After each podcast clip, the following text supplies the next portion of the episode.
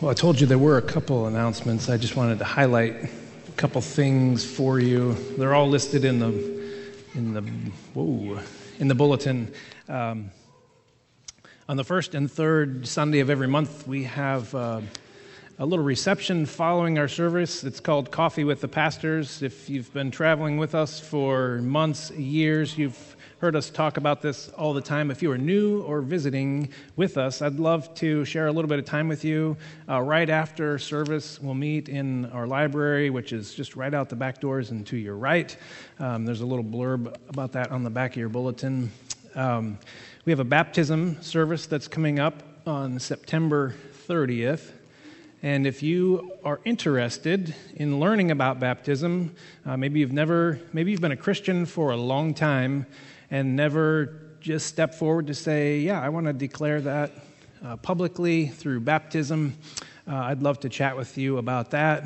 If you are a new follower of Christ, um, I'd love to just enter into a conversation about what baptism is and what it means and why I think we all ought to be baptized. And so I'm going to have a little class right after service next Sunday, which is the 23rd. So mark that on your calendar. I'll remind you, and, and we'll meet uh, probably in the library right after service uh, next week. And then another thing that we talk about quite frequently, and they launch to, starting tomorrow, is our core groups. And so we have, I don't know, eight, nine, ten, somewhere groups that are meeting uh, throughout the week. So if your group um, starts on Monday, you meet tomorrow. And um, I'm excited about it. We are getting back into our series that we started off the year in, in the Gospel of Mark. And we took a break to go through Colossians and study the life of Joseph over the summer. But we are getting back to our Mark series to finish out. Will take us all the way up to Advent. Ooh, believe it or not, that's just right around the corner.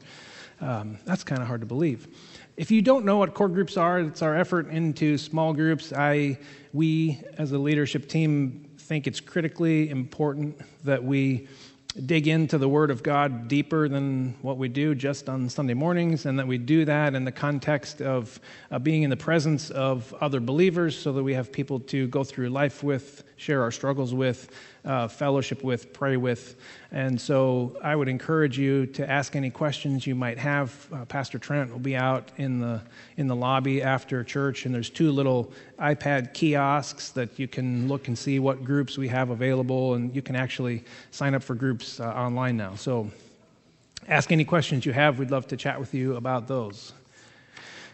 All right, so if you have your Bibles, I hope you do or, or, a device where you can log into your scripture, which is fine.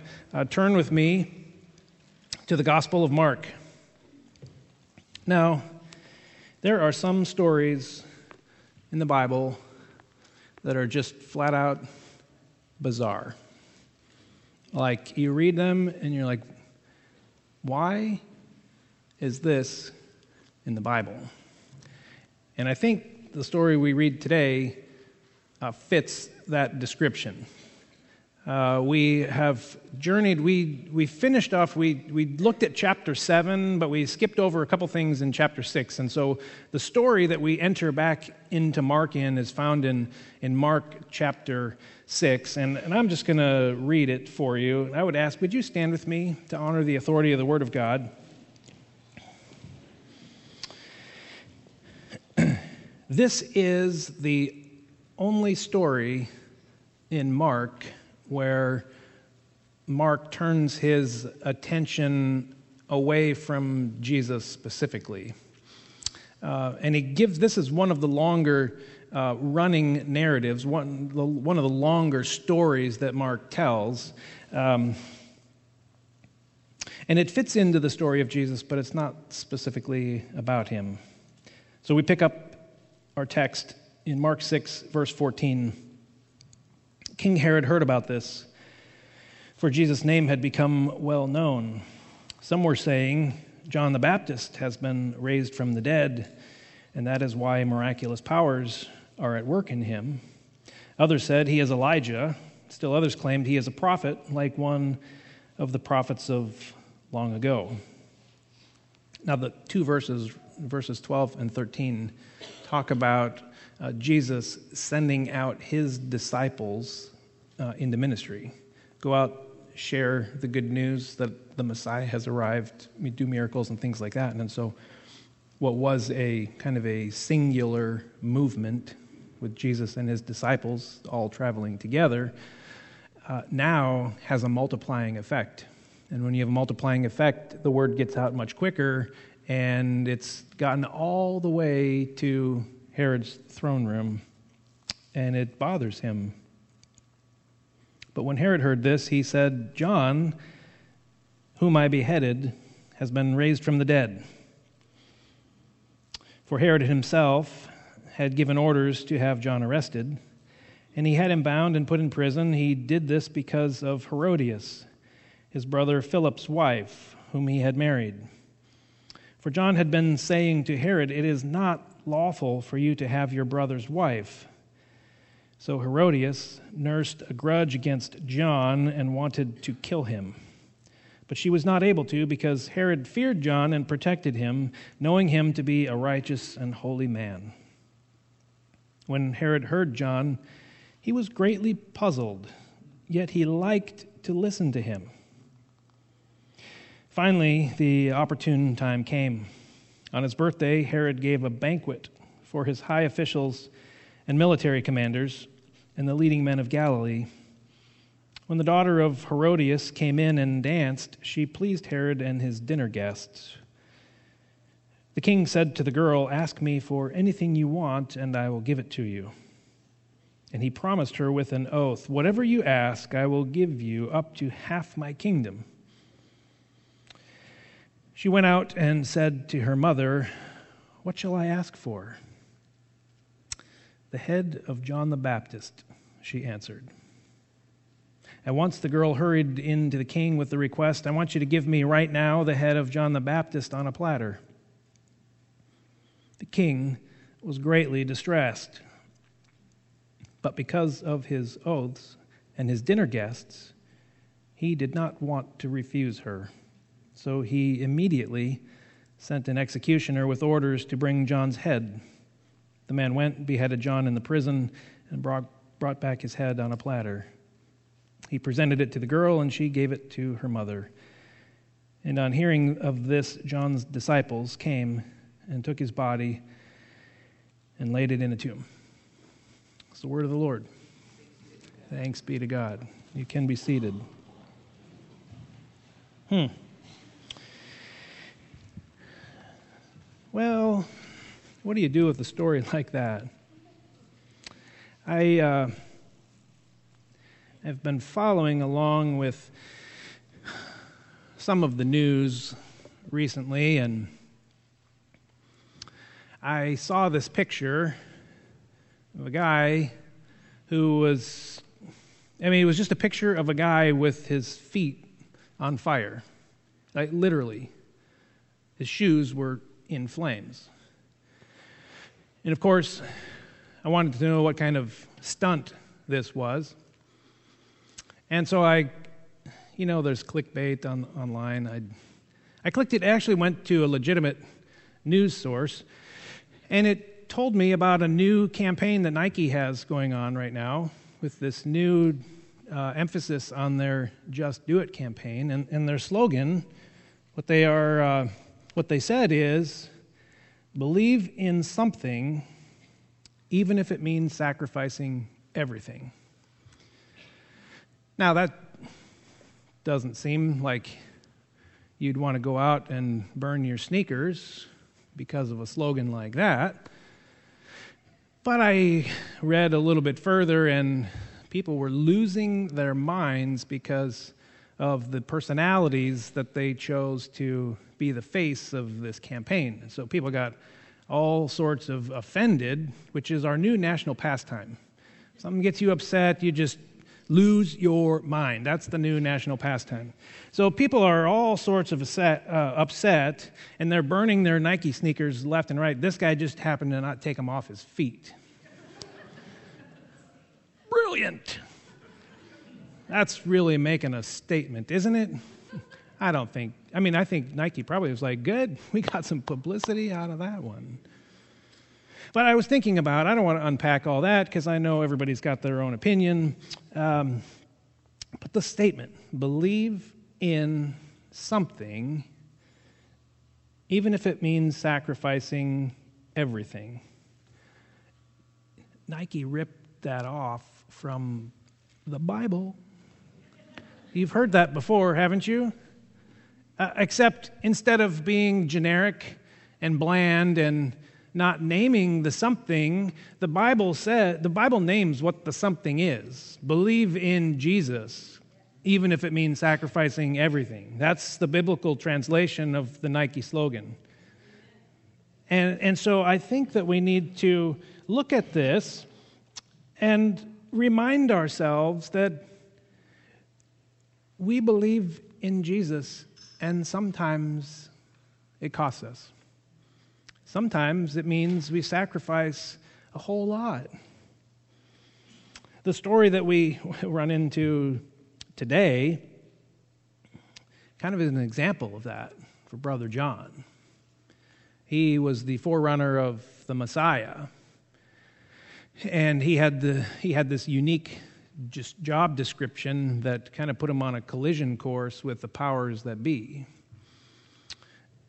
And he believed in God. He had faith enough to know that he had to follow through on that. So he believed in that so much, he wasn't so worried about sacrificing anything, everything, if you will. So we have this story in front of us, it's kind of a story about a prophet and a politician. John was, um, if we're nice, charitable, we could say John was a royal pain in the neck, literally. I mean, he called out the sin of the regime, and they didn't like how he did it. Uh, John was not afraid to send ripples through society. Uh, he was not afraid to make waves, even if it affected the highest offices in, the land. And so we have before us today a well, it's a story that has contrasting characters, like opposite characters. We have John the prophet and we have Herod the politician. And the way that Mark presents him and the, the picture that we can round out by looking at the other parts of the gospel message, Herod is a very deeply conflicted person. He, Mark describes him as a man who is uh, he's divided against himself. Um, he's really a, he's really a small time ruler. He wants all of the people in his area, in his jurisdiction, he wants them to call him king, but he's not a king. He is a, what we would call a tetrarch.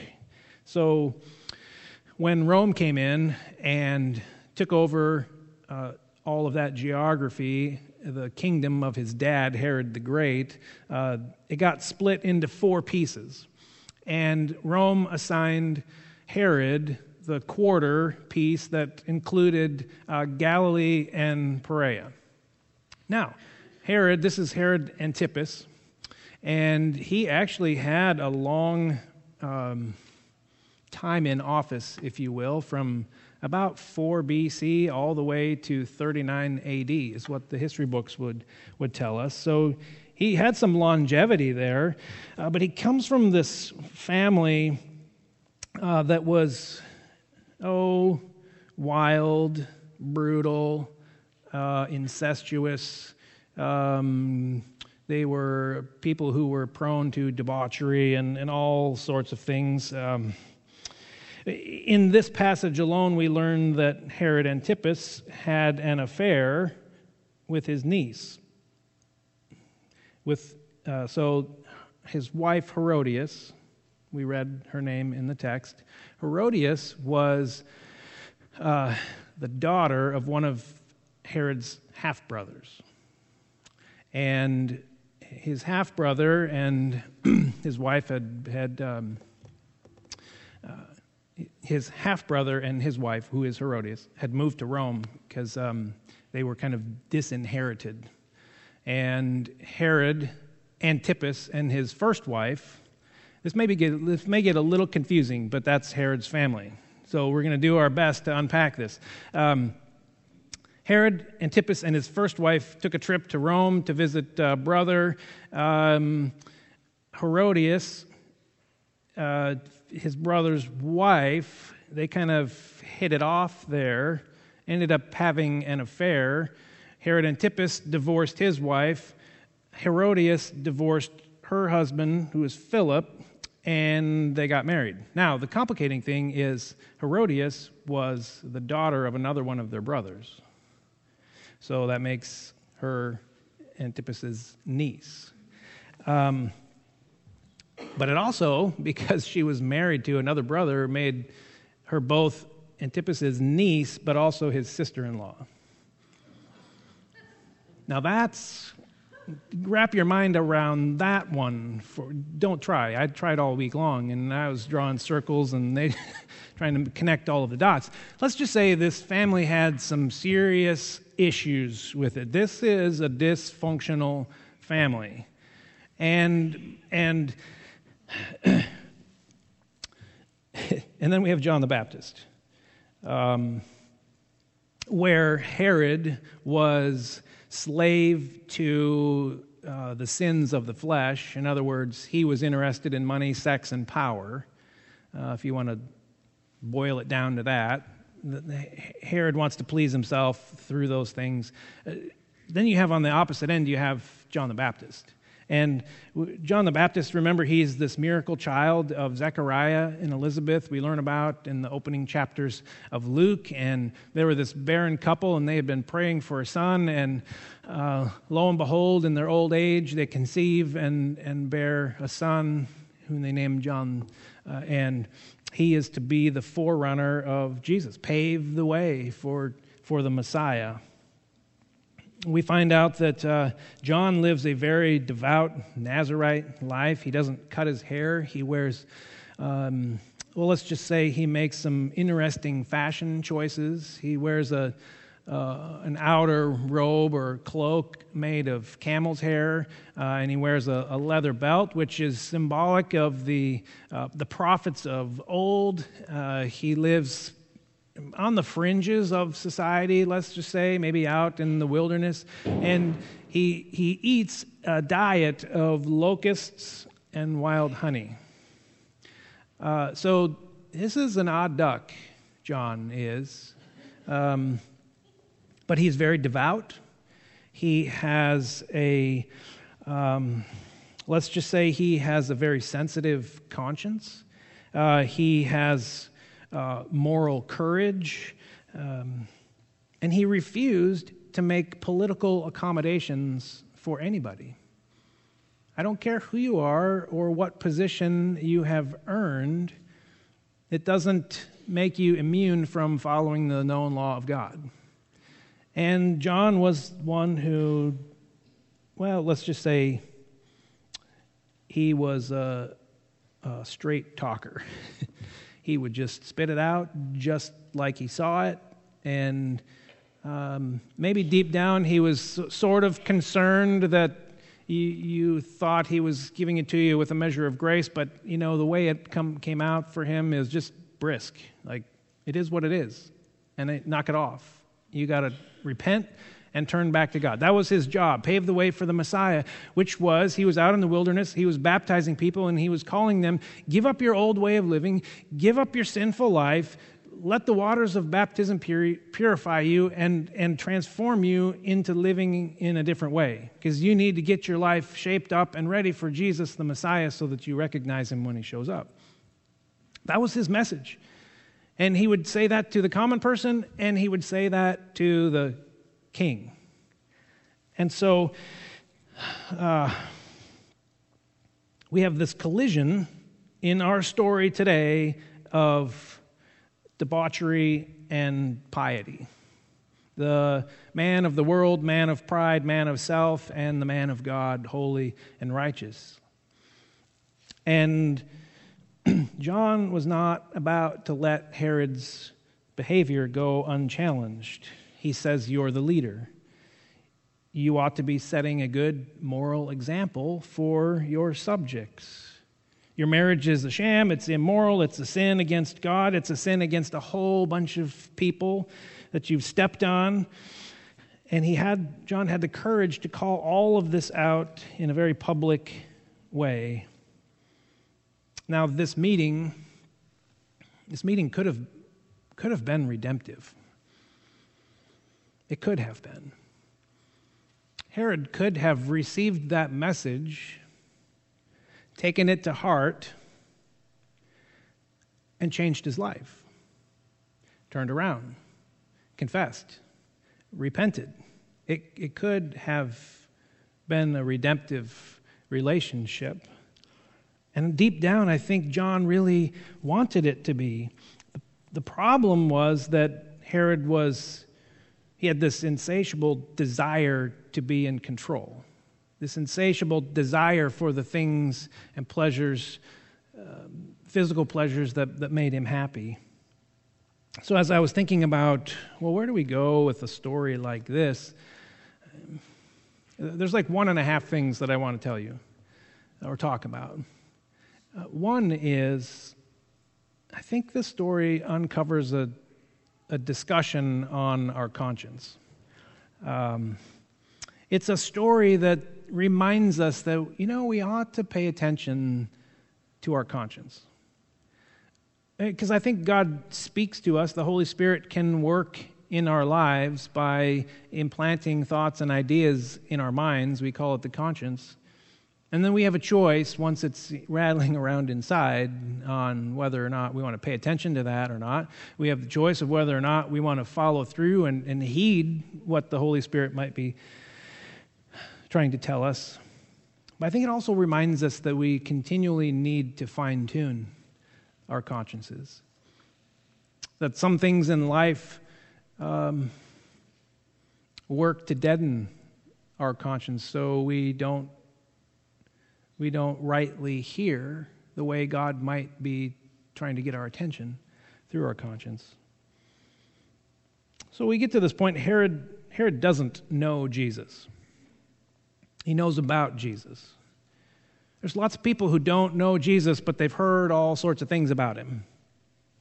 Um, Herod's heard all the rumors, he's got all the reports. Some people thought Jesus was a prophet of old. Uh, some thought he was Elijah, some thought he was John the Baptist, and Herod was convinced of this last argument. He must be John the Baptist returned from the dead. And so in our text, we go through the first few verses, and then we kind of have the, the screen ripple, and we have this flashback in Herod uh, to a time when he remembers hey, I had John the Baptist killed. I took him out. We shut him up. Case closed. Now he, you're saying he's back? See, his guilt is resurfacing a little bit. I don't think he really felt good about how all of that ended with John. And, and so he's there, lost in his thought, lost in his guilt he's remembering that the words of John were words that he couldn't unhear. Hey, King Herod, you're sinning. You can't marry your brother's wife. Look at the law in Leviticus. You need to repent, you need to confess. All of those words were words that he could not unhear. And so they were still inside, and now this Jesus person is out ministering, and people are talking about, oh, John the Baptist, and it gets Herod's attention and it rattles him a little bit. And Herod had feared John, and he believed, he believed that he was holy and, and righteous, but he was fascinated by him. Mark tells us that he liked to listen to John, he liked to hear him preach. But he wasn't ever convicted enough to repent and turn. Herod was one who was heavily influenced by the Greek and Roman cultures. And in those cultures, uh, it was kind of a cultural entertainment to listen to philosophers speak. And so there may have been an element of that as, hey, you know, John's, he's pretty entertaining. He gets fired up on occasion, and you know, some of his message I really resonate with, and uh, maybe I'll take a little bit of that. But oh, this other stuff, he's calling me to. I can't. I see no path out of all of these things that I've already done. But he was fascinated, yet he feared him. Mark says he was puzzled. He was divided. He's living this um, two faced life, if you will. We're given a picture of how his lust and his pride controlled his life. Mark tells us he has a birthday party. Now, at the time, the Jewish, in the Jewish culture, you didn't celebrate birthdays. But in the Greek and the Roman cultures, you did. And so Herod, wanting to appear, you know, culturally with it, throws a birthday party. Invites all the power brokers, all the people in high places, military commanders, politicians. I mean, the guest list is amazing. everybody knows that the Herod's family throws a one really good party. So everybody is in attendance for his birthday. And um, let's just say it was a debaucherous party, and about the time that everybody is just excessively drunk, Herodias' daughter, by her first marriage, comes in to dance for all the guys in the party. Now, the, the way that these sorts of banquets would go, there was the main party, the, the banquet where Herod was, all the men would be in this room, and then the, the women that would maybe have accompanied these guys were having a banquet separately in another room. So when at the end of the story, when it says that, that Herodias' daughter goes out to ask her mom, um, she has to leave the room and come back. So this is this is a room full of drunk guys, and here comes uh, probably a mid-teen girl in. And she dances for him, and Mark says it pleases all of the men. Um, I don't have to put two and two together for you, but Herod's passions are inflamed. He is excessively drunk, and he just lets the words out Hey, whatever you like, I will give you, even up to half of my kingdom. A drunken oath. that really he could not follow through on. He could not make the promise that he could give her up to half his kingdom. It wasn't his kingdom give away. Rome had put him in power there. It was Roman territory. He couldn't give away Roman territory. So he made an oath that he just, it wasn't a legitimate oath. But nevertheless, he speaks all of these words and the girl, she doesn't really care about the kingdom. She runs out, she asks her mom what she should ask for. And of course, Mark tells us that Herodias had been nursing a grudge against John because John had publicly embarrassed her and the family by calling their marriage incestuous, adulterous, and sin. Now, she would have more to lose than Herod because she had already divorced her first husband. She couldn't go running back to him she really had no place to go. If Herod would have heeded John's words, confessed, repented, and said, you know what, you're right, this isn't a good thing to do, so, so she nursed a grudge. Now's the moment. I've been waiting for this time for a long time. Go in and tell him that we want John's head. So she goes in there and tells the king, This is what I want. Talk about sober up juice. He went from being pleased, hey, this is a great birthday, what a party, this is awesome, Herod, to totally distressed just with the request of this girl. It's not what I meant. I can hear him arguing this in his head.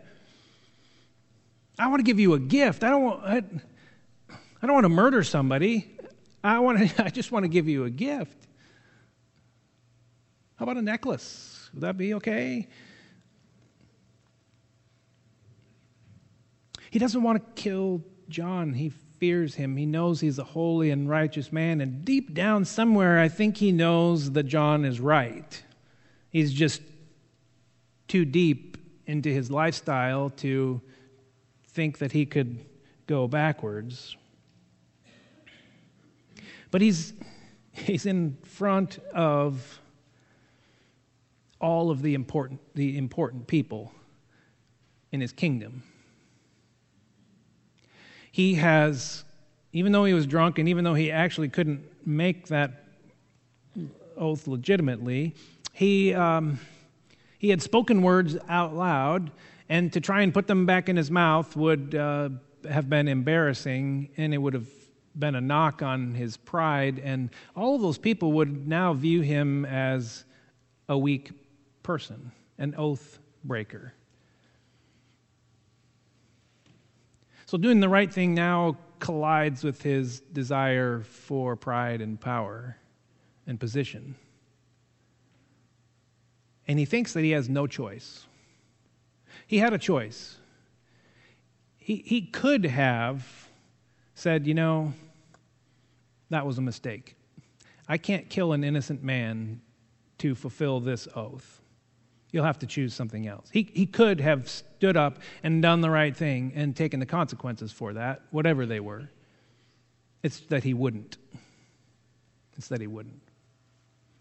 So he has John executed. And we see that Herod is one who keeps ignoring his conscience. It's said that he would listen to John at whatever, at whatever occasion he could. He liked listening to John. And, and I think that he is conflicted because he hears John, he says, Yes, yes, yes. Oh, but that costs way too much. And so the, I think the Holy Spirit was trying to get a hold of him in his conscience. Herod, you can do the right thing, you can turn around. And he kept suppressing that over and over again. he's one that he says things like this in his mind, I, I believe, and I test them against myself and other people that I talk to, and I, and I think that this is probably accurate. I think Herod was one of those guys who said, You know, I like that, but I'm going to get to it later. I want to repent, I want to confess of my sin, but I always have tomorrow.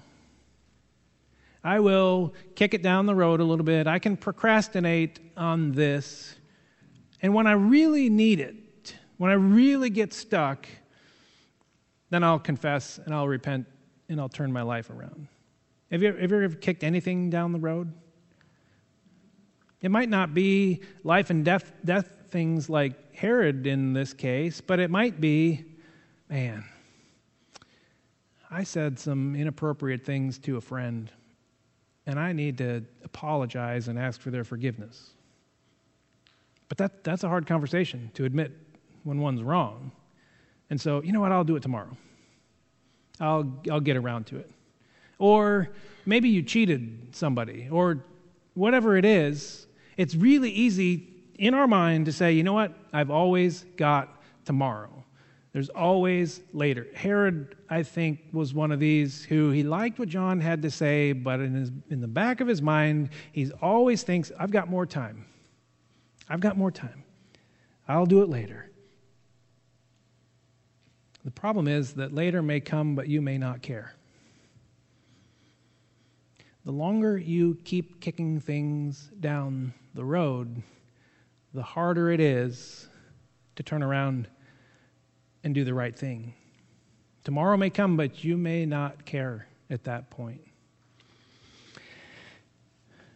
Have you heard the term uh, sheeple? Uh, it's a joining of two words, sheep and people. Sheeple. Uh, sheep like to follow things.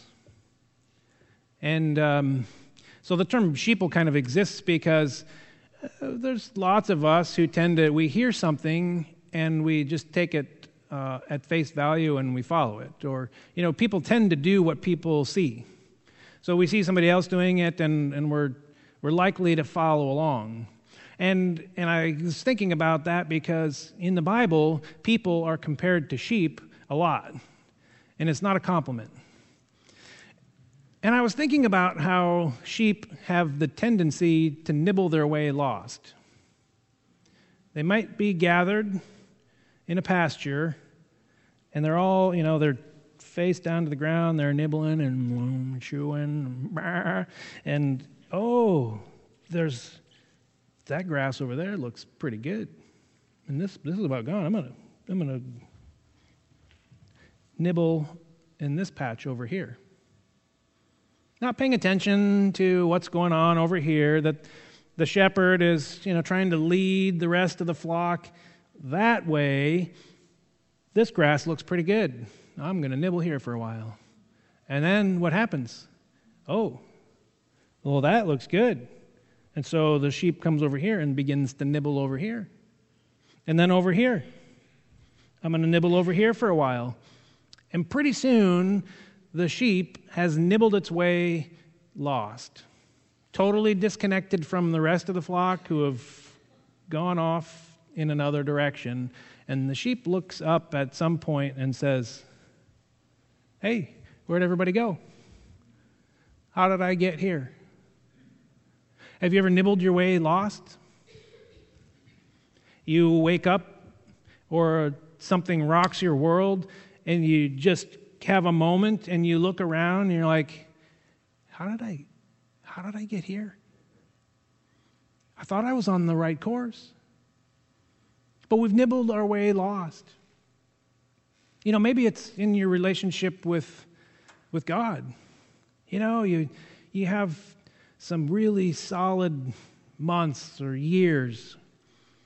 And it just seems like you're in tune and in sync with God, and you, when you read the Bible, you're, you're getting something out of it, and you come to worship, and it, you just feel the presence of the Lord in a very real and powerful way. But life has the tendency to get to us once in a while. Have you noticed that everybody's schedule is just always full?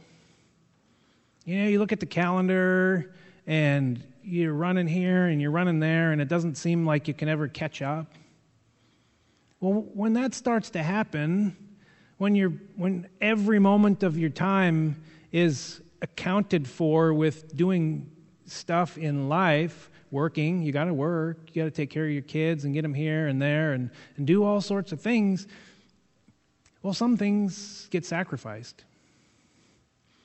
Well, you know what? I, um, I really don't have time to go to that Bible study. I nibble my way over here, and oh, yeah, that was nice to be able to give up that. I, I gained some time in my calendar, and oh, you know what? I really need to keep up with my Facebook friends. And so I'm going to, I need that 20 minutes on Facebook to just scroll through whatever. I, I, can, I can give up reading my Bible to do that you know, Sunday would be the only day that I could sleep in. You know, just just a couple times, it'll be okay. we, we nibble our way over here, and, and pretty soon we look up, something rocks our world, and we are no longer connected to God because we've nibbled ourselves away. Adding something over here or taking something away, we just find ourselves that that we get to moments in life where we just feel like we are lost. Isaiah talked about this. Chapter 53, verse 6. All we like sheep have gone astray. We're sheeple. It will happen on occasion if we don't pay attention to it. It's possible to ignore the warnings of your heart, the, the, what the Holy Spirit is trying to get to you in, in your conscience, in your mind, and, and in your soul. It's, it's possible to ignore those warnings so much so that we deaden our conscience and we no longer hear those. We just nibble ourselves away from it. See, Herod had heard John and he was drawn to that message and he recognized it as truth, but it was, it was just too much for him to act on. He had nibbled himself away. You know, when you come to church and you hear something that's, that's convicting right out of the Word of God, there's, there's different ways that you can respond to that. One, you can ignore it. And if you've deadened your conscience, yeah, you know what? That's nice. I'll show up, listen. He says something funny every so often. And um, I really, it doesn't apply to me. I can just leave. You could ignore it. Um, you could get upset with the messenger if it hits too close to home. That would be me. Um, you can rationalize it away. Oh, he must be talking to somebody else. Some of you even try to apply it in other people's lives. Hey, you know what? That was really good. And so and so, I really wish they were here. You should log on to their website and listen to that message and apply what they said. So we kind of take the, the burden of responsibility on us. Uh, you know what? I think, oh, that hits a little too close to home. Let's, let's try it out for size on so and so over here, see if it works. Then maybe. And maybe if you feel convicted or your conscience is sparked in some way uh, when you're here, maybe you take it to the Lord. Say, Are you trying to get my attention on something? And if that's the case, you can repent and you can turn. I had some people in a Sunday school class in another time in another place that they loved being part of the class. Every so often, uh, they would just disappear for weeks at a time. I'd see them in church, but they weren't in class, and I couldn't figure it out for a while. Then it happened again, and it was it happened right after a, a week that, we covered some stuff in class that I knew hit pretty close to home. And I didn't see him for several weeks. And I ended up chatting with them about it later on, and they're like, you know, that just that hit really close to home, and we're just not really ready to give up on that stuff yet. So instead of doing the hard work with Jesus, you know, I'm gonna we're just gonna back away. Take some time. It's things like that where you're nibbling yourself away. But the good news in all of this is that it's never, ever too late to turn around. You might have to nibble your way back. It, it may not happen all at once. Repentance just means turning around and going another direction. You know, if you've nibbled yourself the equivalent of from one side of the stage to the other, when you turn around and repent, there's steps to get back to the other side, right? And so you have to nibble your way back. Start doing things that help you move in the direction that you feel God is leading you to go. The more you ignore it, the farther away you travel, the harder it is to return but Jesus is out there looking for you. He leaves the sheep that are fine to go off and find the one who is lost, who's nibbled themselves away. So Jesus is out there and he's looking for you and he wants you to return to the flock. God can help you rekindle your conscience. Our MOPS theme this year is uh, find your fire. And I spent some time on Thursday. We had our first first MOPS meeting of the year, and they asked me to share just a little bit. And I recalled this story when I was uh, from when I was a kid. I was, uh, I think it was like the first fishing trip that I got to go on with my dad. And I was maybe eight years old or so, and it was all the guys from the church, and we went out in canoes, and we were fishing for walleye and northern pike, and and I was looking forward to just being around the campfire at the end of the day. And we got the campfire going, but it was kind of it was kind of drizzly, if I remember right. And so after the fire was going, it ended up getting rained out, and we went back to our tents, and I was kind of disappointed. But I remembered from our family camping trips that uh, in the morning I could get out of the tent and I could go usually poke around the fire pit and find an ember that still had a little bit of life in it, and I could, I could breathe life back into that ember, and I could make a little fire out of it for the morning. Well, it had rained, and so I got out of my tent and I have my stick and I'm poking around, and it's kind of muddy. Muddy ash, and I'm like, oh, I don't think I'm going to be able to get a fire going. But I don't know, I kept digging around, and below the surface, further than what I would have thought, there were three embers that had been clustered together and they still had some orange glow about them. And I was excited, and so I brought them to the surface, and, and I was able to find some, some dry, you know, kindling and, and little things like that to provide fuel for that fire. And I was able to, to gently blow on those embers, and I was able to, to find fire. I was able to rekindle that and bring what was a muddy ash mixture into a little campfire to enjoy in the morning. And I was thinking, you know, there's all sorts of ways to talk about finding your fire. And in the context of MOPS, I think our church and MOPS in particular and our core groups are a good way. If you feel like the fire is gone or died down or you're just a just a little bit of an ember.